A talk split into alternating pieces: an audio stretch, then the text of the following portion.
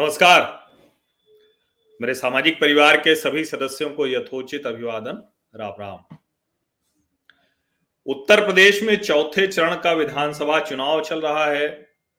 Vote डालिए अगर आप उत्तर प्रदेश के चौथे चरण के मतदाता हैं तो। वोटिंग सामान्य या सामान्य से कम कहिए, वही हो रही है।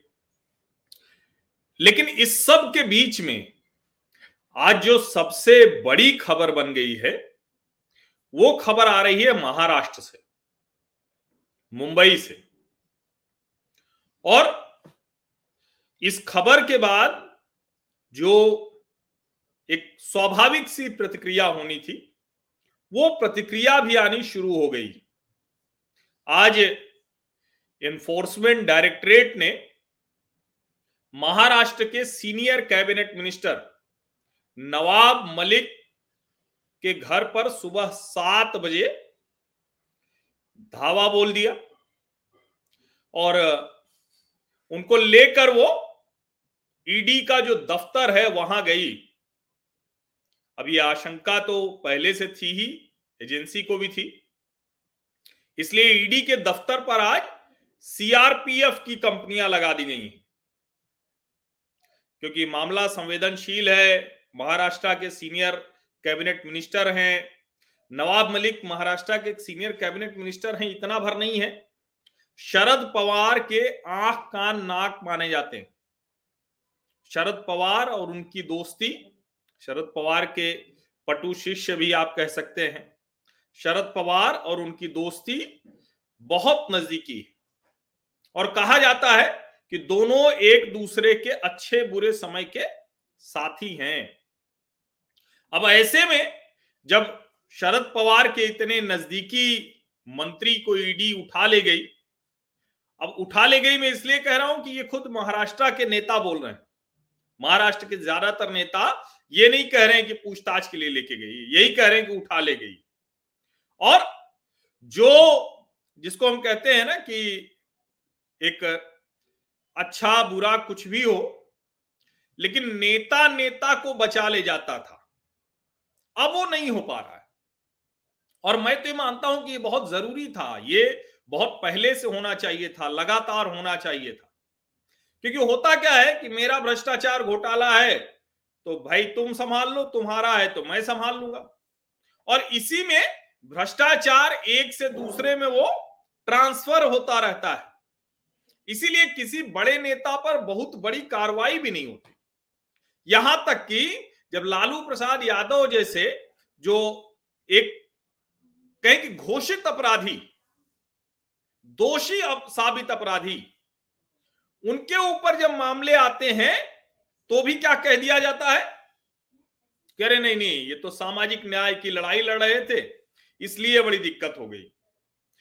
क्योंकि भारतीय जनता पार्टी के खिलाफ लड़ रहे थे, कम्युनलिज्म से लड़ रहे थे, सांप्रदायिकता से। इसलिए ये हो गया।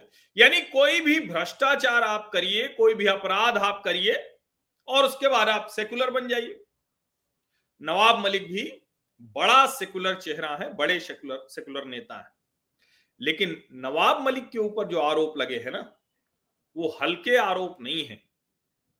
वो बड़े गंभीर आरोप हैं।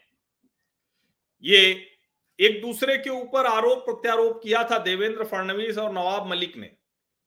और उसके बाद देवेंद्र फडणवीस ने कहा था कि मैं कागज़ के साथ आऊँगा। और फिर कागज़ के साथ वो आए और उन्होंने बताया कि कैसे दाऊद इब्राहिम के बेहद करीबी इकबाल कास्कर से ज़मीन खरीदी थी नवाब मलिक ने, औने पौने दाम में। शाह वली खान और हसीना पार कर इनका जो करीबी सलीम पटेल, नवाब मलिक के व्यवसायिक संबंध है। बम धमाकों में आरोपी उससे ज़मीन ले ली। और ये जो आरोप था कि सलीम पटेल के पावर ऑफ़ अटार्नी वाली कुरला की तीन एकड़ ज़मीन, वो नवाब मलिक की कंपनी को बिच गई, बेच दी गई। ऐसे ढेर सारे आरोप हैं। अब ज़ाहिर है कि जब ये सब आया तो तुरंत कहा गया कि ये तो राजनैतिक मसला है।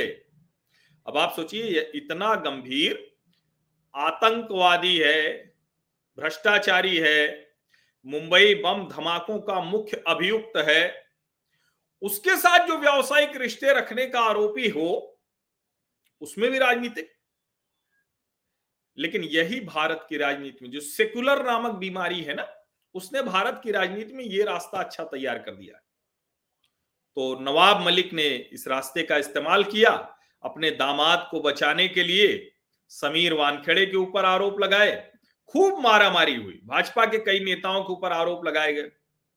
लेकिन अब स्थिति यह है कि सब सामने आ गया है और विशेष करके ये जो ज़मीन वाला मसला आया प्रॉपर्टी वाला, कि साढ़े तीन करोड़ से ज़्यादा की ज़मीन बीस तीस लाख में दे दी गई। ये कब होता है? ये तभी होता है जब कोई गड़बड़ छिपानी हो, कोई ज़मीन की गड़बड़ हो तो ज़ाहिर है आतंकवादी था, बम धमाकों का आरोपी था तो उसकी ज़मीन तो कोई लेता नहीं। और इतना ही नहीं कि सिर्फ़ ये एक मामला है, एक और मामला है मनी लॉन्ड्रिंग यानी हवाला, पैसे एक जगह से दूसरी जगह अवैध तरीके से।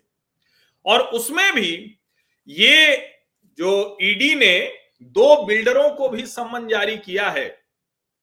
अच्छा यहाँ ये भी बात जान लीजिए कि ये जो सब कुछ एनफोर्समेंट डायरेक्टरेट कर रहा है उस सब में इकबाल कास्कर की, जो कहें कि खुद इकबाल कास्कर ने बताया है, उसके आधार पर हो रहा है। इकबाल कास्कर ने कहा जा रहा है कि नवाब मलिक का नाम लिया, नवाब मलिक के बारे में बताया, और इसीलिए ये सब हो रहा है। अब ज़ाहिर है सुप्रिया सुले बहुत नाराज़ हुई, इस तरह से कैसे कर सकते हैं? ये मंत्री संजय राउत ने तो धमकी भी दे दी 2024 के बाद सबकी जाँच होगी और होनी ही चाहिए। अगर इस सरकार में कुछ गड़बड़ हो तो वो भी होनी चाहिए, उस सरकार में कुछ गड़बड़ हो तो वो भी होनी चाहिए। जो महाराष्ट्र के सारे मंत्री हैं, वो सब बहुत नाराज़ हो गए हैं। जितने भी लोग हैं, वो सब जो है, वो बहुत ही नाराज़ हो गए हैं। वो सब के सब लगातार हमलावर मुद्रा में है। और उस हमले के डर से सीआरपीएफ की कंपनी लगी हुई है, जो दफ्तर है ईडी का, वहाँ ईडी का ऑफ़िस जो है, वहाँ मतलब जिसको कहते हैं ना कि जिस तरह की स्थिति रही है महाराष्ट्र में, उसमें तो ये बहुत अस्वाभाविक नहीं है कि कोई जुलूस निकल जाए, हमला कर दे या कुछ कर दे जो है तो ये तो हो सकता है ना। तो इसीलिए बहुत स्पष्ट तौर पर ये एक ऐसी स्थिति महाराष्ट्र में बनने जा रही है, जिसको कहा जा रहा है कि क्या नवाब मलिक जेल जाने वाले हैं? और अगर नवाब मलिक जेल जाने वाले हैं तो शरद पवार की मुश्किलें भी बढ़ने वाली हैं। इसीलिए शरद पवार भी कह रहे हैं कि वो ईडी और भाजपा नेताओं के खिलाफ बोल रहे थे। ईडी के खिलाफ क्यों बोल रहे थे भैया? भाजपा नेताओं के खिलाफ तो समझ में आता है, ईडी के खिलाफ क्यों बोल रहे थे? इसका मतलब ये कि कहीं ना कहीं कुछ तो बड़ी गड़बड़ है। अब वो गड़बड़ अच्छा हो कि सामने आए, पता चले कि नवाब मलिक अगर निर्दोष हैं तो क्यों देवेंद्र फडणवीस ने आरोप लगाया? और अगर इसमें सच्चाई जरा सा भी है तो फिर रास्ता नहीं मिलना चाहिए। ये बहुत ज़रूरी है। आप सभी का बहुत बहुत धन्यवाद। इस चर्चा में शामिल होने के लिए।